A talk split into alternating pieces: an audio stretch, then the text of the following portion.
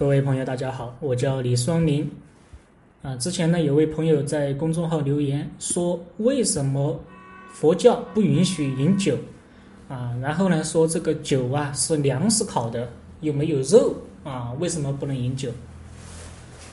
我在之前呢其实给大家讲过这个问题啊，但是呢不是很详细，再加上一些朋友呢，哎没有缘分，所以没有听到。那么我们今天呢再来讲一讲。关于这个饮酒啊，哎，这个其实它不是一个根本戒律啊，它是护持戒律。我们知道，戒律呢，就说基本戒律嘛，啊，基本戒律就是居士戒五戒：杀、盗、淫、妄、酒。因为学佛呢，是从什么地方去学啊？是从戒定慧去学的。离开了戒定慧，你都不能叫是学佛。那么戒定慧当中呢，最重要的就是戒。因为你只有持戒，你才能够生定；你只有生定，你才能够生慧。啊，你如果不持戒，你根本不能生定的，所以你是没有办法去生定的。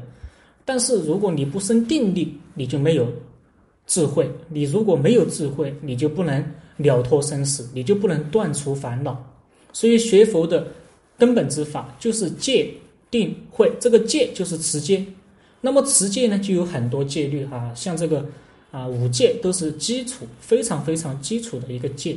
五戒呢，就类似于儒家所讲的仁义礼智信啊一样，做到仁义礼智信是一个人最基本的一个准则。那么这个定呢，就是指定力，我们有了定力，我们才不会乱嘛。哎，就像有些人呢，别人骂他一句，他马上就暴跳如雷，这是没有定力的原因啊。为什么会因为别人一句话就升起情绪心呢？啊，为什么会因为哎看到了一个美好的东西就心生特别大的欢喜呢？这都是因为没有定力。那么当我们没有定力的时候呢，我们就会心随境转，我们就会生无量烦恼。所以有了定力，我们就能做到境随心转，我们就能消除无量烦恼，从而生出智慧。为什么定了就能生智慧？我给大家举个例子。就像一些女孩子呢，哎，你看都有闺蜜。那么当闺蜜和她的男朋友吵架了过后，你会不会特别的气愤啊？然后吃不这个吃饭也吃不香，睡觉也睡不着？不会，对不对？不会。然后呢，你能够把这个事情呢看得特别明白，到底是闺蜜的错还是哎闺蜜男朋友的错？然后如何去处理？然后呢，你有很多的方法去开导她。这个时候，你是不是就显示出了特别的有智慧了？为什么在这个时候我们是很有智慧的？但如果这个事情发生在我们自己身上，却没有智慧了呢？你不知道是谁的错，谁谁对谁错，而且你不知道怎么办？为什么会如此啊？这就是因为我们心乱了，没有定力。因为外人的事情，他不会动我们的心啊，我们不会因为他开心我开心，他不开心我不开心。哎，除非自己特别执着在乎的这个人啊，除非是自己的孩子、自己爱的人，那么他的一言一行也会引导，也会让我们的心呢发生变化。但是外人呢，他是不会的。这就是因为呢，哎，他无法影响到你，所以他不管怎么去变，他的心怎么去动，你都是定住的。那么你就有智慧，你就能看得明白。所以这个定呢，非常的重要。所以我们学佛。啊，然后一切方法都是为了修定力。那么在这个社会，特别像现在这个灯红酒绿的社会，需不需要定力啊？需要，哎，需要。事业越成功，越需要定力，因为稍不注意，你就会堕入万丈深渊。所以定力是每个人都需要的。在我们事业还没有成功的时候，我们也需要定力。就像一个人懒惰啊、傲慢啊，这都是没有定力的表现。做事情不够坚持，也是没有定力的表现。哎，总是半途而废，这都是没有定力的表现。所以定力啊，相当的重要。因为只有定了，才能有慧，而慧是追求的最终目的。就说你能升起智慧了，你能把别人的事看得很明白，同时也能把自己的事看得很明白，你就是一个有智慧的人。如果只是把别人的事看得明白，把自己的事看不明白，你还不算一个有智慧的人。能明白吧？所以我们要明白这个道理。好，那么我们再来说这个饮酒的问题。那么五戒呢，分为杀盗淫妄酒，其中杀戒是最严重的，不要去犯啊。然后是偷盗，哎，然后是淫乱、邪淫，哎，然后是这个妄语，就说假话呀，挑拨是非呀，啊，然后去背地里说人家坏话呀，等等。最后一个呢，就是酒，就是酒，饮酒的问题。在这个《善生经》里面呢，释迦牟尼哎曾经讲过，说饮酒呢有六种过失，就是我们喝酒会犯六种过失。第一种呢，就是会丢失钱财。大家想一想，会不会？你看很多人手机丢了，钱丢了，哎，是因为什么？钥匙丢了啊，喝酒。很多人去 KTV 啊，这个一下子唱歌啊，喝完酒啊，回来过后发现身上钱也没有了，手也手机也没有了。这是不是丢失钱财啊？这是一方面，还有一个就是你在喝酒的时候很容易被别人给下套啊。我们当地有一个土豪啊，特别有钱啊，特别有钱啊，就是很很有钱的这种搞房地产的。然后呢，有一次也是别人请他吃饭喝酒，在这个喝酒喝多了的情况下呢，签了一份合同。那么这份合同呢，最后就让他损失了好像有五个亿。还欠了很多钱，啊，其实这是别人给他下了套，所以一定要注意，你会损失很多钱财。第二个就是会诱发各种疾病啊，所以释迦牟尼佛讲啊，喝酒会诱发疾病。那么我们在现代社会来看，是不是这样子的？肯定有人会说，你看有些人喝酒长命百岁啊。这个社会呢分两种人，第一种叫特殊人群，第二种叫一般人群。那么百分之八十都是一般人群，对不对？社会是个二八定律嘛。富人占百分之二二十，是吧？穷人百分之八十，哎，智慧的人占百分之二十，没有智慧的人百分之八十，特殊的人百分之二十，对不对？都有一个二八定律，所以一般人呢肯定是更多的，但是特殊人肯定是少的，所以我们不能拿特殊人的特殊案例，哎，来告诉自己这样做是可行的。有的时候他能这样做，你不能这样做，因为你的身体。和他的身体是不一样的，人和人之间真的是不一样的，啊，就像一句话、一个办法、一个行业、一本书，可能适合你，但绝对不适合他。你读了这本书，你就会越来越好；他读了这本书，可能会越来越差。这是因为人和人真的是不一样，所以没有可比性。任何一个人都没有可比性，每个人都是一个独立的个体啊，所以无法比，因为每个人的思想。哎，这个身体条件、选择、知识、智慧都不一样，所以无法选择。所以喝酒会诱发疾病，特别像现在这个社会的酒，谁敢去喝啊？这个啤酒，你看我们酒吧里面的啤酒，我有个朋友他是做啤酒生意的，开酒吧认识的一个，他告诉我啊，这是几毛钱，就几几毛钱一瓶，一支很便宜，卖的话就是卖几十块一瓶。然后这个酒，你想可能是粮食烤的嘛，很困难啊，可能纯粮食酒很困难啊，假酒比较多。那么还有一点呢，就是啊，我们平时到超市去买一些酒，你看这个瓶装酒，哎，很多酒都是有问题的。之前不是有一篇报道吗？啊，说这个做假酒，这个假酒做出来过后，它里面是没有一丁点粮食酒的，一丁点都没有。然后这种酒喝了对人体的伤害特别大，而我们现在大部分的人是不是都在喝假酒啊？因为好一点的酒它特别贵啊，品牌酒是很贵的，一般人都喝不起，一般人就喝很便宜的酒，像我们这边卖这个散酒啊，五块钱一斤，啊五块钱一斤的酒，你想它可能是高粱烤的吗？那不可能，是不是？这个大家都清楚，所以这些酒喝了过后呢，它对我们的身体伤害会更大，会更大，喝的全是一些添加剂。哎，全是这些东西，全是药水儿哈，所以呢，对身体伤害非常大。那么第三点呢，就是说啊，佛陀说会引发争论、争斗啊。你看很多人打架或发生这种伤人的事件，甚至杀人的事件，全是因为喝酒。就说有很大一部分全是因为喝酒，是不是？那大多数的人呢，他都是因为喝酒啊，喝酒过后做的这个事情。在前两年，我们这边呢有一也是一个酒吧发生的事情，呃，一个人的女朋友，这个故事我在之前给大家讲过啊，也在那里喝酒，然后有另外一个人呢，好像就对这个女孩子呢，哎，笑了一下，就是有，然后就让这个男孩子就觉得这个女生的男朋友就觉得，哎，有人在调戏他的女朋友，哎，两个人就吵起来了，吵着吵着就打起来了。啊，最后就叫人，你也叫人，我也叫人啊，然后打到最后就在用刀了，然后就把其中一个人当场就砍死了，非常可怕的一个事情。这是为什么呢？是因为喝了酒。因为当我们清醒过后呢，我们的定力会更强一点，是不是？但是当我们喝酒过后，我们的定力就没有了。你看有些人，他一喝酒啊，他就胡说八道，他就开始跳唱戏呀，跳端弓，是不是？哎，那是因为没有定力。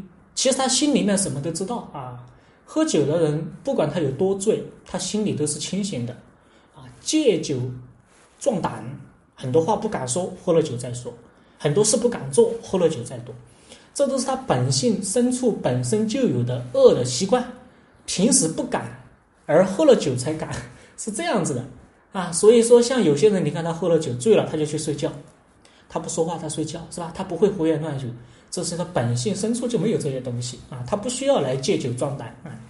所以这个大家一定要明白。就像有些人呢，喝点酒就胡说八道啊，这个不得了啊。哎，其实这些人的本性的性格上就有一点的问题。第五呢，第四呢，就是说啊，会恶名远扬，是吧？很多人是不是喝酒到最后就名声就搞坏了啊？你把这些坏事干了，你不就名声搞坏了吗？第五就是会经常喝酒的人，他的脾气暴躁。经常喝酒的人脾气暴躁，你看酒是火啊，啊，你经常让往往你的身体里面灌一些火，酒能燃烧啊，就和汽油是一样的，是吧？啊，经常有些人说啊，你这个人火冒三丈啊，啊，你这个人吃了炸药啊，啊，都是这样子的，都是这样子。所以经常喝酒的人，他的脾气啊特别不好，性格比较易怒啊，更难获得定力。第六就是他的智慧会一天一天的减损，变得很愚痴。有句话叫怎么说的？就是说酒误聪明人，酒啊会耽搁聪明的人啊，会伤害聪明的人。就是这个原因，所以这个酒它是一个护持戒律啊，并不是说我们完全一丁点都不可以去喝，不是这个道理啊，不是这个原因。所以很多人呢，他在理解问题的时候啊，往往他比较容易落于极端。所以当我们思想落于极端的时候，我们就把这个事情想不明白。我们要寻求中道。那么佛陀呢，之所以让大家不要去喝酒，哎，当然在过去呢，为了维护。出家人的威仪，因为出家人的形象代表着这个法，所以要求出家人必须穿僧衣，不可以穿俗衣啊！啊，所以出家人他不可以穿俗衣的。穿僧衣的目的呢，就是不管走到哪个地方，都要时刻提醒自己，我是一个出家人，我是一个修行人，然后让老百姓呢能够看到你，呃，能够监督你啊，不让你胡作非为，这样更有利我们的修行。所以不能穿俗衣。同时也不能喝酒，因为喝酒就会有失威仪，而且你平时修行修的再好，因为你内心深处那个邪恶的念头啊还没有断，所以当我们一喝酒，这个念头可能就生出来了，然后杀盗淫妄全部都犯了，啊，全部都犯了。那么这里面呢有一个这个有一个故事啊，有一个故事，这个故事呢就是讲。在迦叶佛时期，这佛经当中有个故事。迦叶佛时期呢，呃，有一个五戒信士。什么叫五戒呢？就是他已经在持杀盗淫妄酒，就是这五戒，他持的非常好，而且持戒持的非常清净，持戒持的非常非常好啊！不像现在很多人今天持戒，明天犯戒，这个都不算啊，不清净的。然后有一天，这个五戒信士呢，就从外面回家，回到家过后呢，就非常的渴。然后就看见呢，有一碗水一样的酒，水一碗的水一样的酒啊，然后就喝下去了，啊，就把这个酒当水给喝下去了。喝下去过后呢，哎，这个酒精呢就发作了。发作过后，这个五姓接这个五姓居士啊，五戒居士，然后就开始犯五戒，是吧？他首先是看到了邻居家的这个鸡，然后呢就跑到这个屋里面呢，把邻居家的这个鸡啊给杀了。并且煮了吃肉，啊，就犯了什么杀戒啊？同时还犯了什么偷盗之戒，是吧？然后邻居的这个啊，这个邻居的太太呢，看见自己的鸡不见了，便跑过来问他。他看到这个太太呢，长得特别漂亮啊，然后就生起了淫欲之心，就把这个太太给强奸了，啊，就犯了什么邪淫了，啊，最后呢，把他告上公堂，啊，他不承认啊，就犯了妄语，所以一碗酒就让他把这五个戒全部给犯了。所以我经常讲，喝酒它是护持戒。那么为什么他喝了酒就会犯？因为他平时虽然说他很小心、很谨慎，但是他内心吃肉的这个欲望、淫欲的这个欲望、杀生的这个欲望还没有断干净，所以他一喝酒，他就会表现出来，就是这样原因哈。一喝酒就动了我们的定力，喝酒能动啊，他能够哎动了我们的定力啊。我们没有定力，我们就没有办法去坚持持这个戒了。但是如果有些有些人他哎已经很清净了。他即便喝很多酒都没事的，就比如说济公，对吧？济公和尚是天天喝酒吃肉啊，对吧？啊，但是我们不能跟他学，因为他已经修得非常好了，哎，所以济公和尚说啊：“酒肉穿肠过，佛祖心中留啊。世人若学我，如同入魔道。”那么酒肉穿肠过，佛祖心中留，关键是佛祖心中留。那么佛祖心中留，我们谁能做到啊？大家对佛祖有误会啊。济公所讲的这个佛祖心中留呢，它并不是指某一个佛，而是指这种清净心。就说，不管他是如何去喝酒，如何去吃肉，他的清净心都依然存在。他不会因为喝酒就乱了他的清净心，也不会因为吃肉就升起了贪或升起了杀心，不会，他的清净心永远保持。永远保持，所以我们不能跟他学，他就是个特殊啊！我刚刚讲不能拿特殊的个例来作为我们的榜样，因为特殊的人，他肯定和大多数是不一样的。你跟他学，你是学不了的。就像有些人，他有极高的钢琴天分，然后很多人呢，可能全天下的人都以他为榜样，所有的家长都说，你看他三岁就能弹什么什么曲子，六岁就能自己创作曲子，九岁就获得什么国际大赛的奖。这是他有天超人的天分，但是我们大家都跟他学，能不能够都达到他这个样子啊？肯定不可以，啊，肯定是不可以的。所以不能拿特别的人、特殊的人、个别的人来作为我们的榜样，而且我们还要了解啊，特别像济公说这句话：“佛祖心中留”才是最重要的啊！不管你吃什么，就说对济公来讲，喝酒、喝醋、喝水是没有区别的。没有分别性啊，吃狗肉、吃萝卜也没有分别心啊，没有任何分别心。所以呢，不能够喝酒是这个原因。我在之前呢请教过一个师傅啊，这个叫永华师傅。我问过这个问过师傅啊，他就告诉我，他说这个喝酒呢，就是护持前世戒，因为你一喝酒，你的戒全部都犯了。你看有些人一喝酒就吹牛，那是不是就犯了妄语啊？对不对？啊，有些人一喝酒，啊，这个就开始生淫欲之心，那是不是就犯了淫戒呢？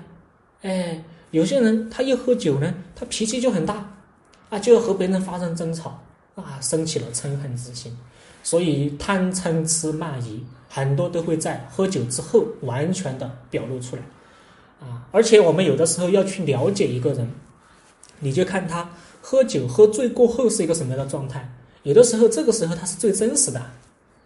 非常的真实。有句话叫“酒后吐真言”，这句话绝对是有道理的，不是假的。因为我刚刚说过嘛，你即便是非常醉，只要你还在说话，你的心里面都是很清楚的。啊，这个各位都喝过酒，肯定很明白。除非你喝到最后断片了，那个不一样啊。但是只要你还在说话，还在走路，啊，你还在和别人议论，你心里面就特别清楚。这个时候说的话都是他心里面真正想要表达的话，平时不敢说，喝了酒才敢，哎，这样子的。所以有的时候呢，我们喝通过一个人的酒品是可以看出一个人的人品的。好，今天呢就和大家说到这里啊，希望各位哎能够明白，喝酒，喝酒呢不是说完全不能喝，我刚刚说了，家人聚会呢适当的喝一点，不要喝醉酒，不要喝烂酒。啊，不要每天呐都离不开这个酒，哎，这个酒呢，就看你怎么去运用它，它也是一个双刃剑，是不是？就像有很多关系，哎，处得很僵的，然后我们可能通过一顿酒宴，哎，变好了，是不是？就看你怎么去用它，啊，你如果把这个酒呢，完全性的当做一种。逃避，那你看有些人烦了就去喝酒，那是一种逃避，这样子只会让你更加空吐，而且时间长了会形成酒精依赖。上瘾，上瘾过后就完了，那就完了啊，很难戒掉的，因为你不喝酒你就浑身发抖啊。我们家有个亲戚就是他不喝酒他就会发抖，真的发抖，这是一种病呐啊。这个之前去看医生，医生怎么说我一下忘记了，就不喝酒他就会发抖，他就像吸了毒一样啊，就像吸毒。你看电视里面演这个吸毒的人，他如果没吸毒，他也会发抖。我们有的时候肚子很饿了，想吃饭也会发抖，是吧？饿的发抖，真的有啊。就是说，人很想做一件事情，他就会发抖。哎，很奇怪的，很奇怪。所以，我们如果把酒用在一个正确的地方，哎，而且适当的去饮酒，就像这个永华师傅讲，你能喝半斤的，你就喝二两；你能喝二两的，你就喝一两。总之不能醉，要时刻保持清醒啊！你不能喝醉啊！如果我们必须要醉酒的情况下，你要看一看你醉了酒会不会去干坏事儿，就是这样的。而且要在一个很好的场合之中才可以，很清静的场合啊才可以。哎，很乱的，就是说这些人很乱，不要去喝酒，因为你不知道喝了酒会干什么事情。但是如果是一家人啊，都是亲最亲的人。啊，有的时候这个环境呢，它会影响你的念头。哎，就比如说你在酒吧喝酒，大多数都会生什么？生淫欲心和嗔恨心，在酒吧这种环境当中。但是在家庭当中喝酒，他是不会生这种心的，不会。他顶多吹吹牛，对吧？